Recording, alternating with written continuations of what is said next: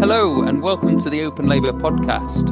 I'm joined as always by my co-host Tom Hinchcliffe. Hi Tom, how you doing?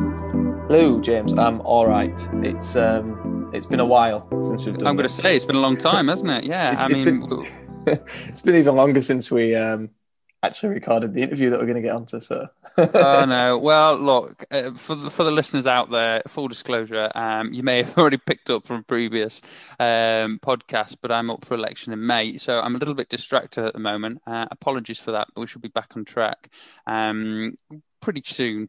What do you think, Tom? You- You might have to do some by yourself actually in the run up to the elections. yeah, leave me on my own to host a podcast incoherently like I did last time. I mean, it, it's fine. There's so much on at the minute, and I'm sure no one's really missing this, but uh, we will be doing a few more um, in the run up to com- Lab- um, Open Labour Conference. And Ah, so we best plug that now to begin with, haven't we? The Open Labour Conference, which is on what date? It's the twenty first of March. It's the it's the first ever online conference, and it's titled "A Politics of Hope." Um, the, Mm. the the keynote speaker is incredible. It's um, Professor Joseph Stiglitz, which Yeah. you know, an American economist that uh, uh, loads of Labour members will already know who he is. Um, Yes, and I think famous. Open Labour have had opportunity to members, um, people that have got tickets have had opportunity to submit questions already. But you can still get tickets, and there's, there's some incredible names on here actually that are speaking. It's um, people like Professor Stiglitz, but then you you've got you know people that have been on this podcast, uh, Councillor Alice Perry, who's vice chair of Labour's NEC, um, Ann Black, who everyone knows, Paul Sweeney, who uh, was the former MP for Glasgow North East, uh, Paul Blomfield, who's an MP in Sheffield, um, James Medway, who used to advise uh, John McDonnell when he was Shadow Chancellor. You know, uh, obviously Alex Sobel, Clive Lewis, Nadia Whittome. So a lot of good people then. Yeah, a I lot mean, of good it, there's, there's so many people on this, and it's not just politicians either. You know, we've got people from Hope Not Hate and all sorts of stuff uh, going on that day. Um, so It's yeah, a Sunday though. It's not a Saturday. you Is it? It's Oh. Sunday. Sunday the twenty first. well, Sunday the twenty first of March. Then sorry. Hey, well, listen. I'll tell you what. I'm going to plug my uh, session that I'm uh, that I've organised. I've organised a great panel to talk about public sector reform. So I've got uh, Simon Kay, who is um, a PhD who works for a think tank. Sue Goss, who's worked, been in and around the party for a long, long time. Um, I didn't realise actually until I spoke with Sue yesterday to talk about the panel that she used to um, work in uh, the head office of the Labour Party under Neil Kinnock, and you know very much of the soft left tradition, and, and is a great, mainly now um, spends her time thinking about public sector reform, and, and, and she very much knows her onions as well. She's she was fantastic. It was a great conversation I had with her yesterday. Um, both of those um, academics like to talk about um, community-led services. So, and and you know, I think both both people feel that we really need to think differently and, and more innovatively about public services. So it, it should be exciting. We're also joined on that panel as well by Adam Ogilvie, who was a councillor for Leeds City Council and the exec member for Adults and Health. Um, so he's going to bring a little bit of practicality into how to deliver public sector services, the, the politics of how to do that at a local level. Um, he now runs, uh, he's a chief exec of a uh, of a local charity, Meanwood Valley Farm, that some listeners might know. Uh, so all three very qualified. All uh, it's going to be super interesting. So I, I think that's at five o'clock on the Sunday uh, as a breakout room. So uh, be there or be square.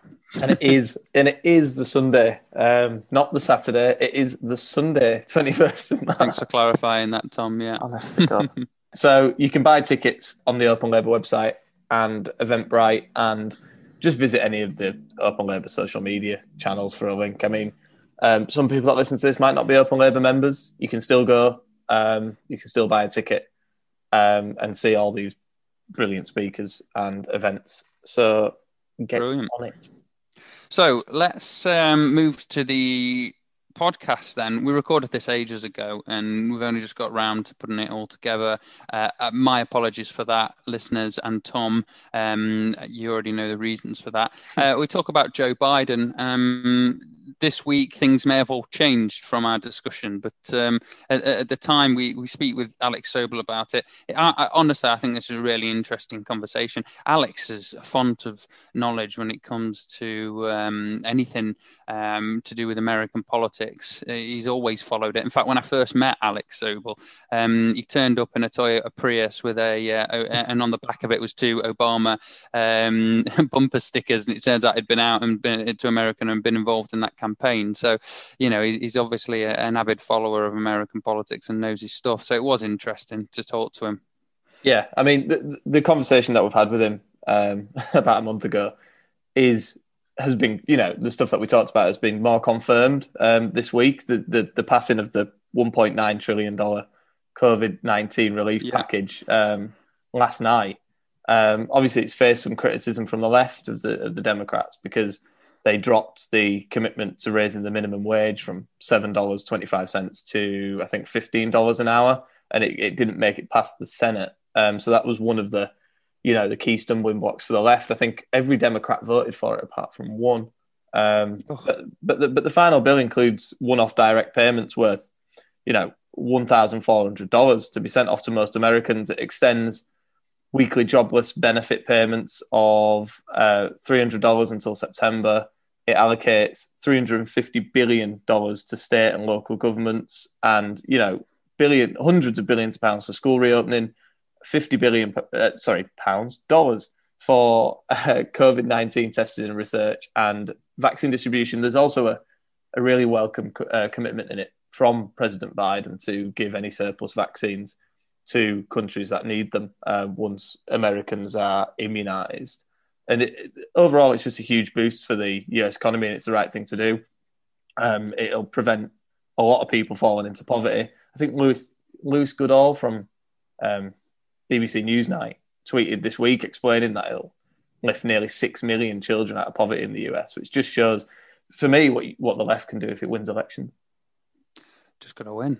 But I suppose we'll see how prophetic Alex Sobel is in this interview because we've said all of that, and then uh, we're talking. The interview goes straight to a month ago before all this was announced. So uh, it's you know it's listen, with, listen carefully. Yeah, it's not without its criticism, this bill, um, and rightly so. To be honest, I mean, dropping the commitment to to more than yeah. doubling the minimum wage is a. Well, I didn't realise the minimum wage in America was so low. Seven dollars. What?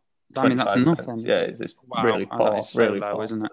Well, and, and it just shows why so many people are in poverty. We yeah. saw what happened in this country when the minimum wage was introduced. Nothing mm. happened to businesses like the doomsayers and the Tories at the yeah. time were saying.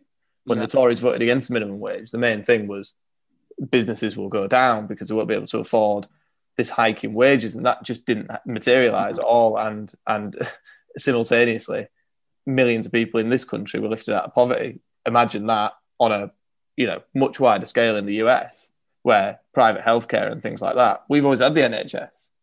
Private healthcare drains people's bills, and they're on you know barely any money um, an hour. So this is this is hugely welcome, but as I say, it's not without its criticism.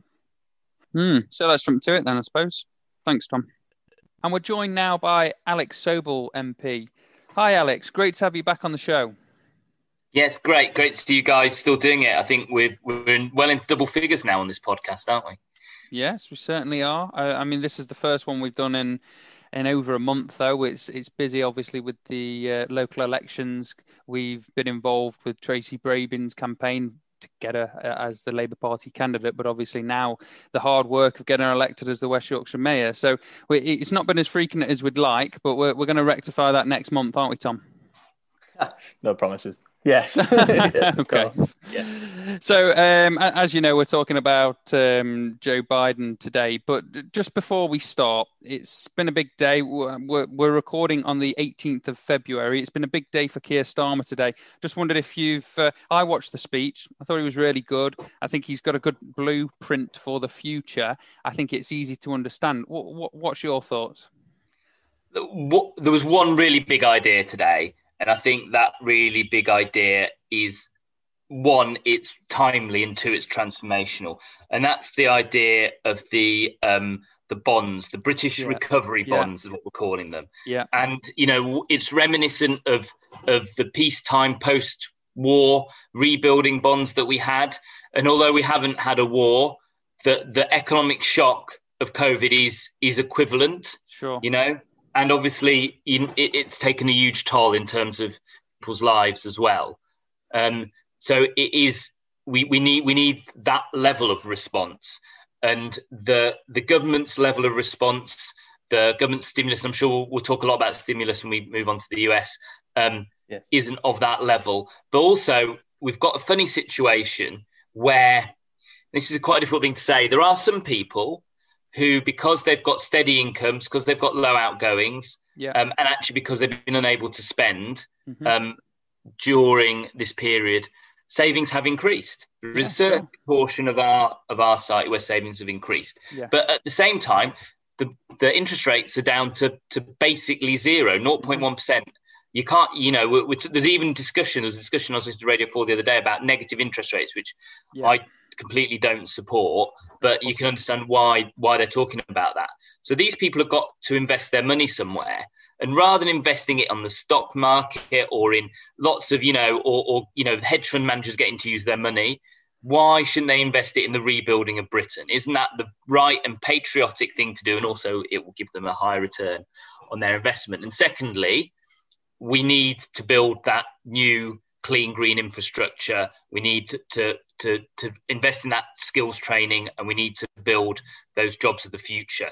So it is a brilliant policy, which is very timely. It's not new. I'm not saying that we've completely pulled plucked this out of the air. Nobody's ever thought of it before. No, of course not. It's just taking something that's happened before and utilising. It. But it's about political will, and I don't see the Conservative Party having the political will to do something like this. So I think you know, and I think what's important is that we that, that this sort of idea, which sort of brings together all the different elements of, of what Labour thinks, that we bring out a few a year and then build on them and, and put them in the public eye. What we don't want to do is get to the manifesto and then launch loads of policies and people are like, I've only just heard about this. What is it? I don't understand it.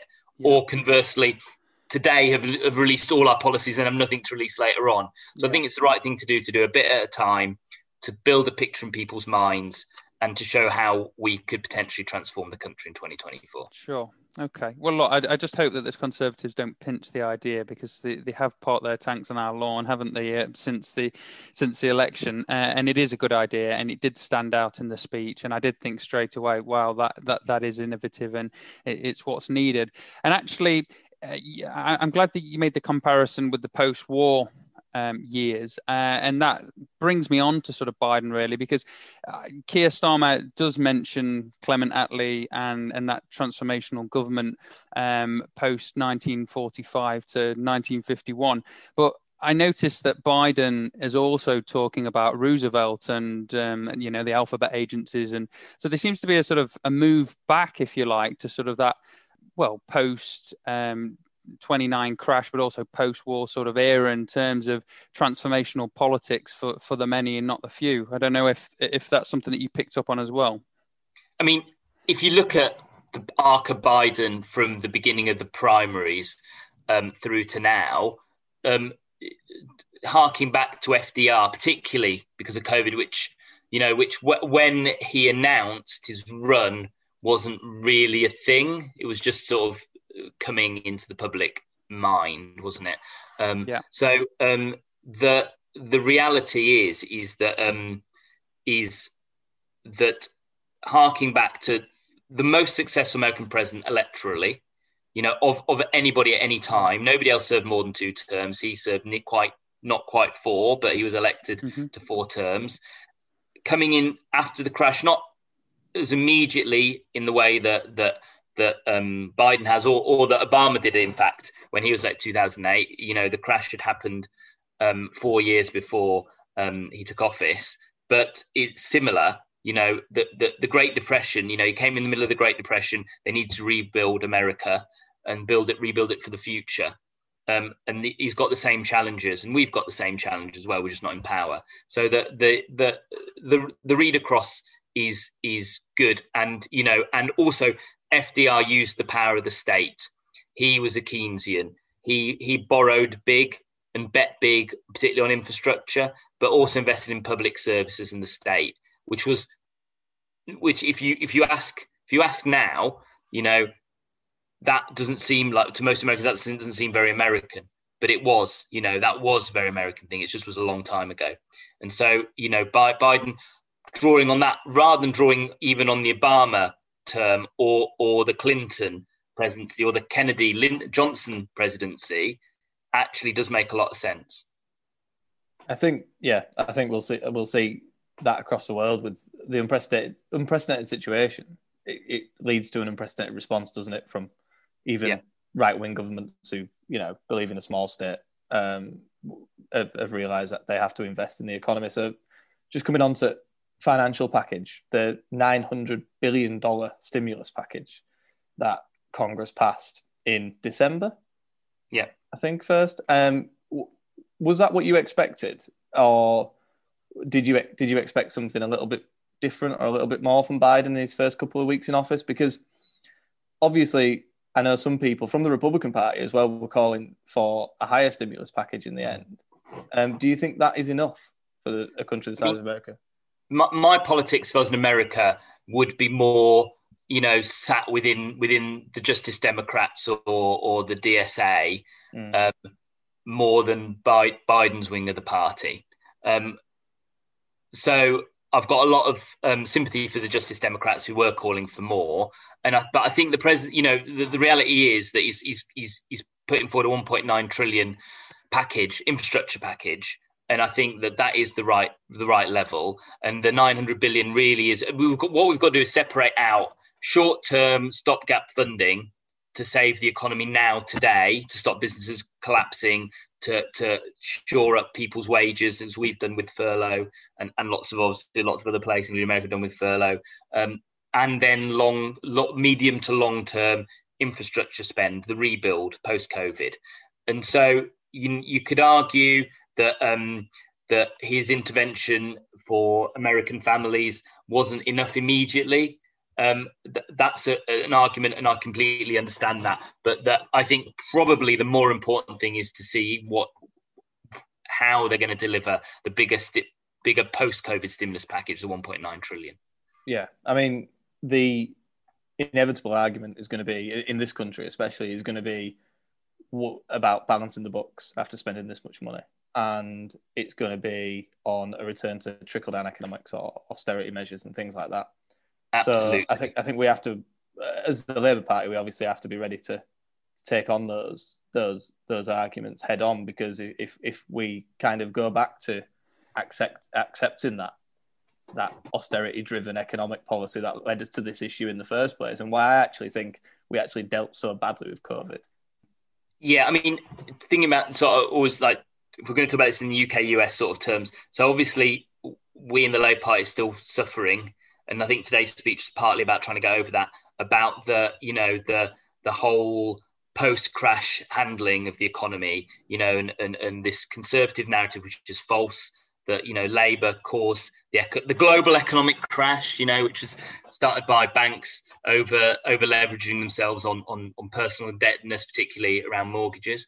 Um, uh, and that that you know that we didn't handle it properly when in fact you know um, Gordon Brown was the lead player in stopping the whole economic system falling over. There's another argument there you could have, but um, but then the American, you know, then if you look at America, what's important actually is if is, and I think they will. Janet Yellen, who is appointed, has you know um, you know a long history um, of being uh, uh, as a Keynesian. She she did serve uh, alongside our speaker at the Open Labour Conference, Joseph Stiglitz, on the Council of Economic Advisors. He was the chair, in fact, uh, when she served it under Clinton. She served it in sort of the back end of the Clinton administration in the late 90s when he was chair. Um, and um, she's got, she's certainly from his school of thought. Um, maybe not quite on everything, and I think that um, that that that she, she will deliver that. And what we'll see is that obviously when we come to election 2024, we're we're pretty much on top of the you know we're, we're sort of sort of catching the US cycle, aren't we here? You know, mm. so um so we'll will our election cycle will will match the start of their election cycle. And then what she's done compared to what Rishi Sunak's done, or whoever the chancellor is by that point, if he survives that long, um, that will be up for comparison. And I think that, that the right at the moment's attacks on um, Janet Yellen and her policy is that, that, that the level of stimulus, both short term and, and medium term, what it will do is it will fuel um, inflationary effects and it will also um, over leverage the economy uh, and um, and it will mean that that that you're growing the public sector and you're creating all this debt, but you're not increasing um, productivity in in in the economy, and that is a general problem in both the UK and the US is productivity. But anyway, I think that that there will be shown up in three years to be wrong. And actually, what it will mean is there'll be whole new industries will be seeded by this, new jobs, increased productivity in those new new industries, new cleaner green industries, and the public se- increased public sector pr- producing people with better levels of education post COVID, you know, and higher levels of skills and more support are all are all worth investing in. While the right have drawn the investment out, and in the UK we've seen that particularly in the FE sector. In the US, you see it just just just everywhere. Um, so um, you know, so I think we'll you know she'll be proved right, and then we can utilise that here to show that an alternative approach was needed. And even in 2024, you know, there's you know you you never you know it's better to do things at a point and yeah. and today's always the, the best time to make a decision and to implement something but even if you do it later on as long as you do make the right decision at the right time you can be proved proved right at that point as well and make a difference yeah you touched you touched on it there just very briefly about what we can learn from them in, in 2024 and looking ahead what do you think Labour can actually learn from Joe Biden? Obviously, the, the obvious answer is the early votes. Um, in the, but we're not, we're hopefully not going to be in the pandemic in 2024, so it might not be as relevant or is it is it relevant yeah. to have an early vote strategy? I mean, I mean, what? Yeah, I mean, um, actually, I've just become the chair of the All Party Group on Electoral Reform, and our first session is is to look at um, issues around um, elections in a pandemic and actually all those issues. So, um, early like early in person voting is something that they have in the US, but they don't have in the UK. Um, the, it is in the Scotland Act, so the the Scottish government could potentially use it for the Scottish elections, but we couldn't in our council mayoral elections. Um, obviously, there's um, postal balloting, but it's easier in the US. And, and we've got a problem here that the government are going the other way, that, that, that there is no proof in the UK around ballot security. And this is actually really good. Like, we're going to talk about Trump, actually. It's really useful sort of Trump inflection point here. So, one of the things is, is, is there's, there's, there's no evidence showing that we have any issues around ballot security, either postal ballots or in person voting, right?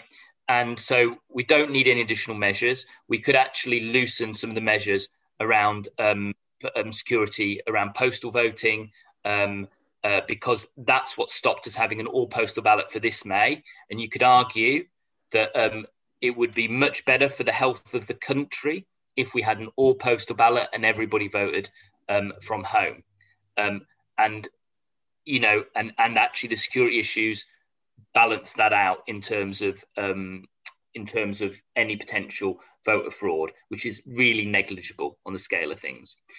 And then you compare that to the US, where they had all these mes- methods, um, although people obviously could still vote in person. That Donald Trump ran a whole campaign saying that the, the early voting and, and, particularly postal voting would lead to fraud and were fraudulent and weren't, weren't realistic, and that you know, that people's balance would be lost. And so his supporters voted on the day. Democrat voters disproportionately voted early or postal ballots, and then then he used that as a way to say the election wasn't legitimate. You know, um, so the, these are real issues. You know, but the, but we on the left should continually say that early voting and um, postal voting are both safe and um, should actually be necessary. Um, it is more expensive for local authorities. That's my only concern. If you're running the polling station, and also where you vote is important. If you're having early voting, if you're running a polling station for two weeks, we can't. We're not going to be running the polling station the way we do now, and they don't in America. I mean, I was in America in 20, 2008 on a, on election day when Obama was elected, and then I've done subsequent. I did 2016, but not on election day itself earlier. Um, but the, the, there were much less early voting locations, and again, that's something we could replicate. So in Leeds you could have um, Leeds Town Hall as an as an early voting location. You could have Pudsey Town Hall. You could have Yeadon Town Hall. You could have you know um, yeah. You could have an empty unit in a shopping centre at Crossgates. You could and that, but you you wouldn't. You'd only have a few. You'd only have I'm a glad few. you dropped you Crossgates in there, Alex. but for listeners, that's because I'm standing in, in Crossgates. So um, thanks, Alex, for that nod. But yeah, there's certainly things that we can learn from the practicalities. But in terms of the analysis then of, of why Biden Biden won, I think it is difficult. There is a lot of comparison comparisons being made. You know, obviously Trump was a right wing populist, as is um, as is our Prime Minister Boris Johnson, uh, and so there's, there's natural comparisons to be made there. But actually, um, it, when you look at the analysis uh, of the election, what becomes clear is that um, Biden he didn't flip a lot of counties. He didn't flip people that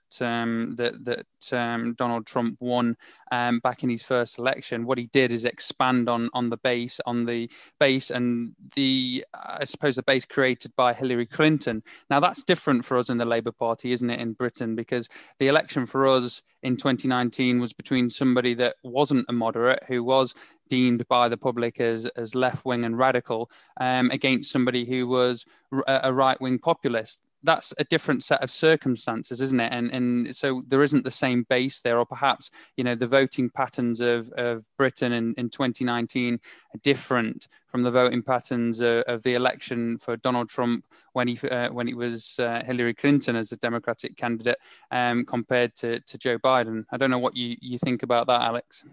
I think some of the demographics there's some read across, but I think the the big lesson the Biden campaign was that he did win a he did win the sort of Republicans, traditional Republicans, that were dismayed about how Donald Trump led the Republican Party, and uh, and either there was an element of them staying at home, or um, or flipping to Biden, um, and the the the sort of Trumpian thing, I suppose, for us and the 2019 election is is is Brexit.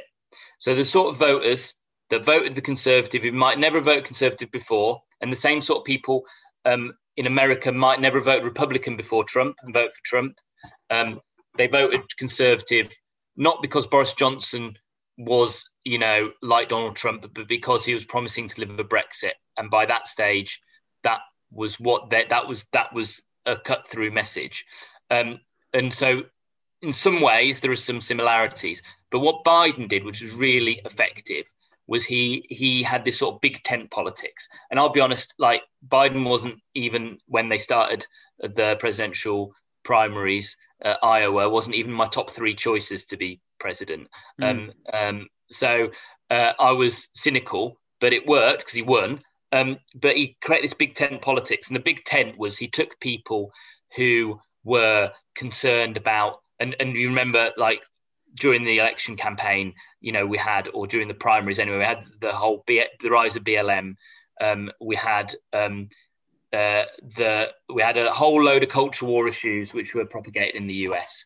And what Biden did was he was he t- said, you know, I I'm on your side, mm. and I'm going to c- tackle these, whether that was anti-black racism, whether that was transphobia, you know, and and and, and sort of in like in the military, there's the there's a whole thing in the military around um, anti-LGBT sort of moves yeah. by Trump and actually anti-women moves. We just found out with the general appointments the other day, um, but also he did take an approach around um, uh, the economy and fiscal responsibility, which which appealed to Republicans, and maybe the Republicans would have gone. I don't really agree with a, a lot of things he's saying on cultural issues, but like on economic issues, like Trump's a disaster, and I don't agree with him. So I'm going to either stay at home or from vote. the analysis vote. that I've seen, though, Alex, from the analysis I've seen, is that 95% of Donald uh, of the people that voted for Donald Trump for his first election voted for him again in this election, and of course, yeah. you know, Donald Trump um, increased his um, increased his vote and, and got the second most votes in, in U.S. electoral history.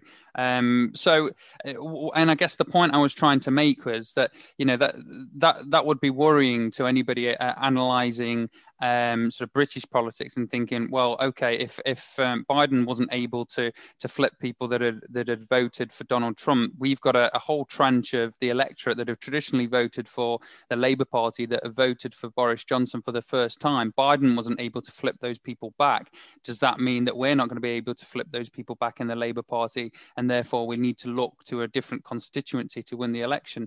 And and, and I guess the point I was yeah. making was is that there's not really that comparison there, given given the, the, the, the, difference in the candidates um, that ran in the British election in, in, in 2019. So there'll be a whole trench, I'm presuming, and I don't know, maybe, maybe the, the US comparison is, is relevant, but there's a whole trench of, of traditional Labour voters that wouldn't vote for Jeremy Corbyn, but I think would be ready to vote for Labour again under, under different circumstances.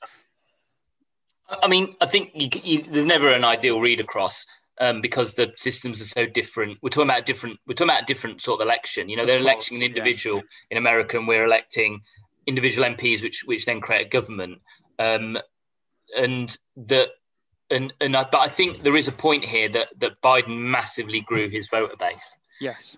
And and we've also got the same issue that we had. You know, that that there, there are lots of voters out there to turn out, um, and there are lots of people who um, who we could reach out to and so that should be a big part of our strategy. Sure. Um, the other thing is is that Trump created a movement, and as it transpired after the election, it was a very unpleasant, violent, yes. um, far right movement. But he created it, and a lot of those people were like like I said were were first time voters. You know, really, a lot of them were first time voters, voted for Trump, and became part of the movement. Um, and then there was there was a shaky coalition between them and, and, traditional Republicans, which is completely splintering now.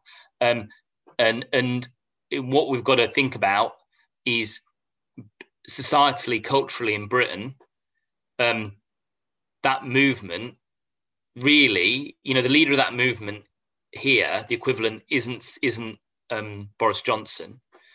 Boris Johnson isn't, you know, I don't think Boris Johnson can do what Donald Trump does. If anybody can do what Donald Trump does, it's Nigel Farage. Now, so the real danger, I suppose, which I don't think is going to happen, is that we somehow get Farage joining the Tories and becoming a Tory candidate, and there's mm-hmm. some sort of, you know, um, sort of pact yeah. between those, and that, and then that that would be very concerning. Mm-hmm. Um, but I, that that that doesn't seem to be happening. Um, and Farage always wants, you know, Farage is more interested in his own ego than he is in in in real power. I think he's quite scared. Actually, government probably would scare him to death. Mm. Um, so um, so the Conservatives are trying to what are trying to um, energize that base in different ways. So what they're doing, we're seeing it in little places here and there, is mm. to go after culture war issues in the way the Americans have. But you know, and in my own brief in DCMS, we're seeing it with Oliver Dowden. It's it's it's not it's not right that the government can decide to um, fund or not fund um, museums and, and academic institutions uh, because of, of decisions made due to curatorial independence. You know, um, and and that's what's happening. That's a very worrying sign, and that's not what should happen. And that that I think is maybe in um, where we've taken on some of the Trumpian politics. The other the other thing that, that's very clear with the government is um, cronyism, and and both in terms of appointments and you know um, we see that in the media world um, we just seen in the Office of Students. James Wharton was appointed to run the Office of Students. We're seeing it in the, in Ofcom. We're seeing it potentially in the BBC.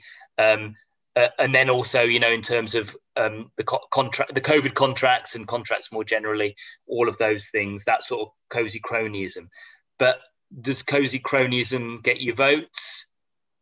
Like I, I don't think it does. Actually, in, in in many ways, people don't like it because it looks like there's a there's there's a certain sort of person that gets to run everything all the time. And I think the sort of people that are um, turned off by politics, that's that's part of what not I'm not saying entirely what they're turned off by, that's partly what they're turned off by.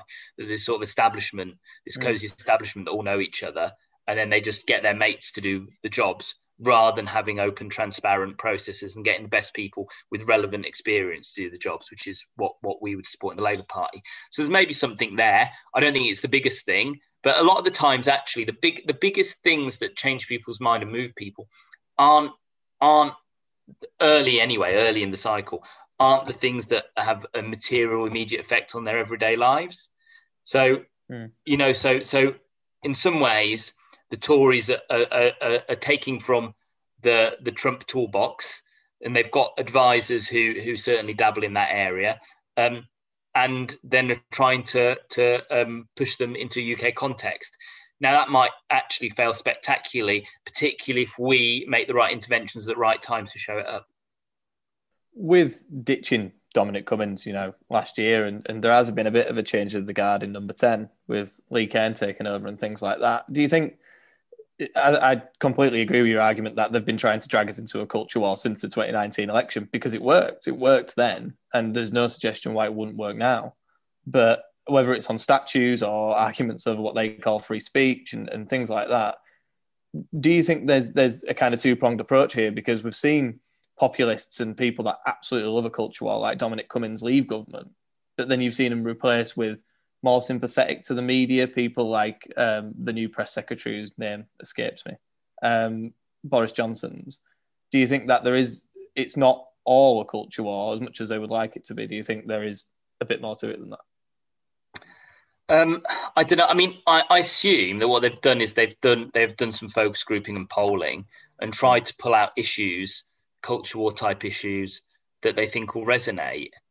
I mean, I'm not I'm not sure they will. I mean, I've not I've not uh, I've not got alternative focus group data to show that they're wrong and I'm right or whatever. So, um, but the the the the the approach I think I think I think you know the approach is also a two pronged approach that they are trying to um, show or or explain they are investing in in the in the sort of communities they won in 2019 for the first time or or one or won off Labour in 2019 if they've held those seats before.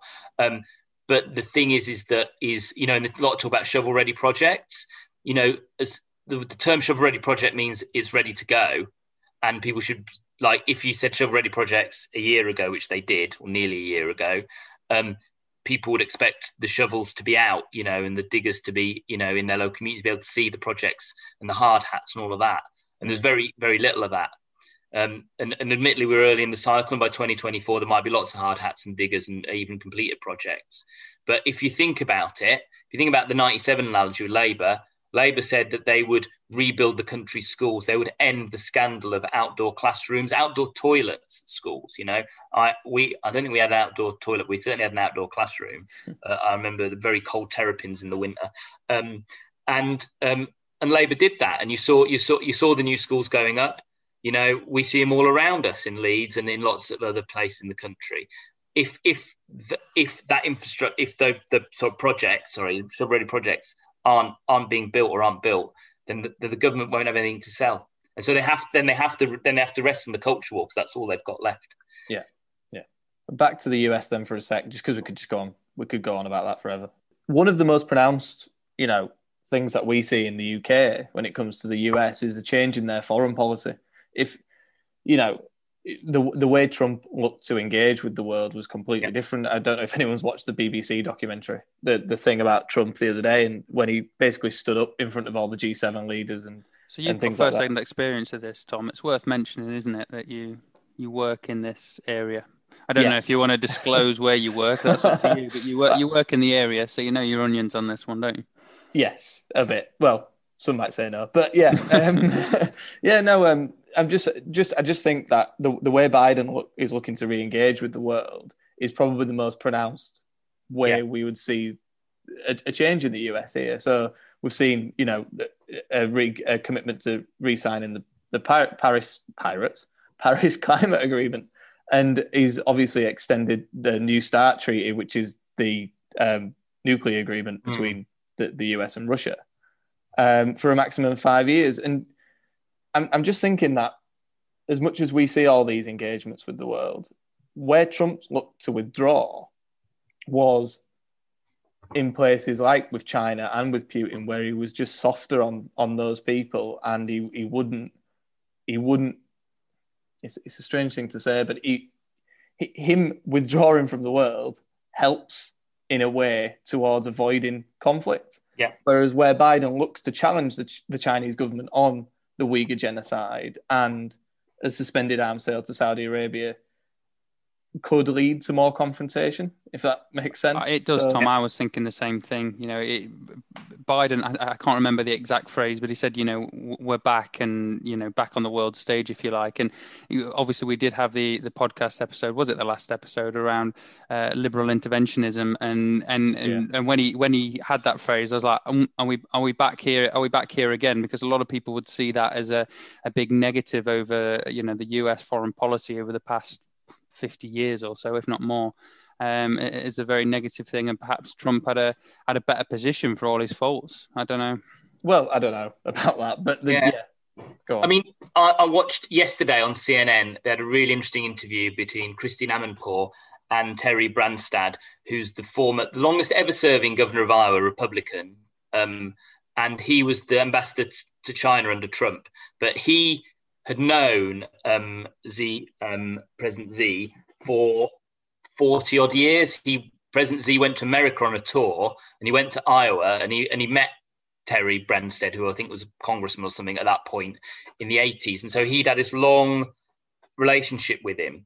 And um, and so and and, and actually the, the probably the biggest biggest foreign policy question you know and and the biggest thing is is the two superpowers are now without any question us and china you know whatever russia wants to do they're not an economic superpower. They are potentially military superpower but they have their own in, big internal issues. The two superpowers are us and china.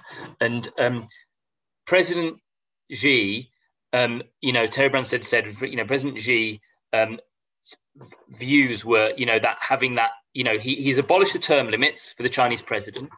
So you know he's effectively doing what lots of other places do when they when they like when when they see power being lost, and he holds the three most powerful roles, which the president's the least powerful role in the Chinese setup. He he wants to wield absolute power in China to really you know to, you know you know as we know it's communist regime and all of that. So it's um it's interesting in in and of itself.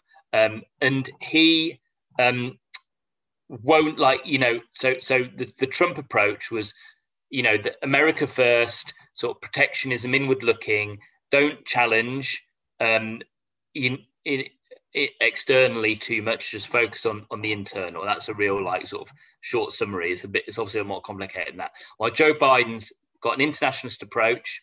He looks like he, he wants to have a, a focus on human rights and on peace to an extent but also and as they always do, with American power at the center of that, and America being the, the, the primary force in the world, which again we on the left have some of an issue with. So it's a bit of a mixed bag.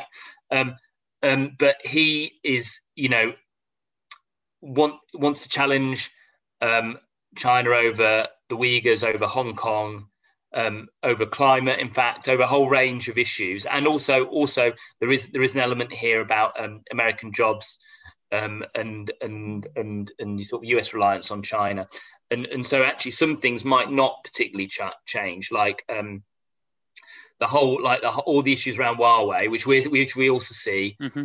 The approach might not actually change very much over that between the two administrations, but um, what is clear is is is is how China we all, we more or less know what the US are going to do um, with Biden it's how China reacts to it that's important. So, you know, so so issues like, for instance, if the US decides to take some action, diplomatic action, withdrawal of um, ambassadors, all of that, because China's done something around human rights, is the Chinese response to remove American diplomats? Is it tit for tat? Are we in that? Are we in that or is it or is it more aggressive? Is it is it or is it more aggressive? Is it is it, is it yeah. transgressions in Taiwan or no, I mean I don't think so. Or is it or is it or is it economic sanctions on US? You know, it's certainly going to be an economic war first. Um, but there there is always what I'm saying is there's always that. I, I yeah. completely think it's unlikely, but the specter of you know a hot war is always there with the with the territorial um, engagements that have yeah. happened with India and things like that recently. Yeah, I mean, the, well, hopefully the yeah. world sorry, hopefully the world recognises that we've been through enough, you know, over the past two years with the global economic, uh, sorry, global I, pandemic, I, and the last thing we need is another another I think war. Biden will, will, will, well, I can't see Biden pursuing foreign policy which will which will um, lead to a hot war. What he will try and do is what Obama did with Iran, and try and create a scenario which changes some of their domestic policies by changing some of the international um, framework. The problem is with the problem is is that, that what you could offer Iran and how you could deal with Iran, you, you can't with China because China's too powerful. You know, yeah. and and Ch- China's, for instance, got other levers to, to achieve things like the Belt and Road program. I just recently chaired a session with the ambassadors of five of, of the Central Asian um, countries, in, including Mongolia, which is only two neighbours are Russia and China, which is a interesting and maybe slightly difficult place to be, um, and that that all the countries, particularly the Kazakhs, were all very very positive about China. And if you'd had that conversation 20 years ago, it wouldn't have been the same. Not as though I spoke to investors 20 years ago, but mm. you wouldn't well, in, in an area that we kind of focus on at work as well is the, the Caribbean, and you've even seen Chinese economic um, influence there with the Haitian elections and things like that. They've been offered um, offered money to um, run their elections, and you've seen a Chinese government political cultural center, they call it, in Jamaica set up and things like that, which is yeah. quite worrying and must be worrying for Biden administration. Okay, yeah. So we said it was just going to be a quick conversation, and it has been. We can we could have spoken about any one of the topics that we've covered for uh, at length, but just to finish off, obviously, everybody will will have seen that Trump's got off very lightly. Uh, I think everyone would agree with with the with his uh, incitement of violence that everybody would have seen on the news, and and he hasn't been impeached. I think everybody was hoping that he would be impeached because that would be the end of Donald Trump seeking electoral office. Regardless of that, I think uh, I think it was a bit of a fallacy and a false hope to believe that that would have been the end of Trumpism itself. Um, where do you where do you think that do you think this impeachment or failed impeachment, if you like, has had any impact whatsoever on uh, on that movement, on that Trumpism movement? Let's let's be honest. The Democrats never never thought they were going to get the 17 Republican votes they needed in the Senate. No. Fact, they got seven votes. They got seven Republicans to vote to impeach their own president. Is you know is is an achievement. Is a political achievement in in yeah. and of itself. And and you could say maybe maybe the Democrats' um, aim here wasn't to impeach him so he can run for office again, although they said it a lot and it maybe slightly undermined their case in the Senate to keep to keep to saying it, chuck Schumer down. Um, but it might have been to maybe split the Republican Party. And I think that we are seeing a split in the Republican Party. Right. I mean, the, the, the, the US is a famously two party system. I mean, they've got a terrible electoral system, as we know. It's it's sort of like the electoral college is, is sort of almost the worst form of first past mm. the post you could create, um, worse than our Westminster system. Yeah. Um, and um, but it doesn't it it doesn't work with three parties. You know, where we've seen the split of one party, then the other party always wins. You know, this happened at the turn of the last century, just slightly after after Roosevelt. In fact, and we've seen it once or twice. Um, uh, again, as, as things have changed in US politics, so so that's happened. But also, actually, and I think it's particularly for people who haven't watched the impeachment hearings in the Senate, um, the the there was some real compelling evidence and real compelling arguments, particularly from Stacey Plaskett, who I think is a new star of the Democratic Party. I mean, she's a representative in the in the U.S. Virgin Islands. I'm not sure that'll get. There's a route to president of the U.S. Virgin Islands, or not, probably not. Um, but she was she was brilliant. You know, a, a black female lawmaker and, and former um, you know, well, she's a former lawyer or a lawyer. I suppose you never stop being a lawyer. Um, sure. And and that it, it did create it did create this new, you know, that actually the whole thing recently is you've created these the these new democratic standard bearers who are not, you know, old white men. Mm. Um, and and and that in and of itself is is really helpful. So you've got these outcomes which aren't the impeachment of Donald Trump, which are but which are going to be really useful going forward politically for Democrats, which is you know a big split in the Republicans, which they it's not clear how they're going to resolve, um, and you know the blooding and and um, uh, and public sort of um, sort of um, public knowledge of, of these new um, potential Democratic stars for the future. Brilliant. Okay, well, look, it's been great to have you on as always, Alex. Hopefully, we'll have you back on in uh, in a couple of months' time. Thanks for having a chat with us about Biden and the crossover with the UK. All the best. Stay safe, and we'll speak to you soon. Great. Thanks, James. Thank you.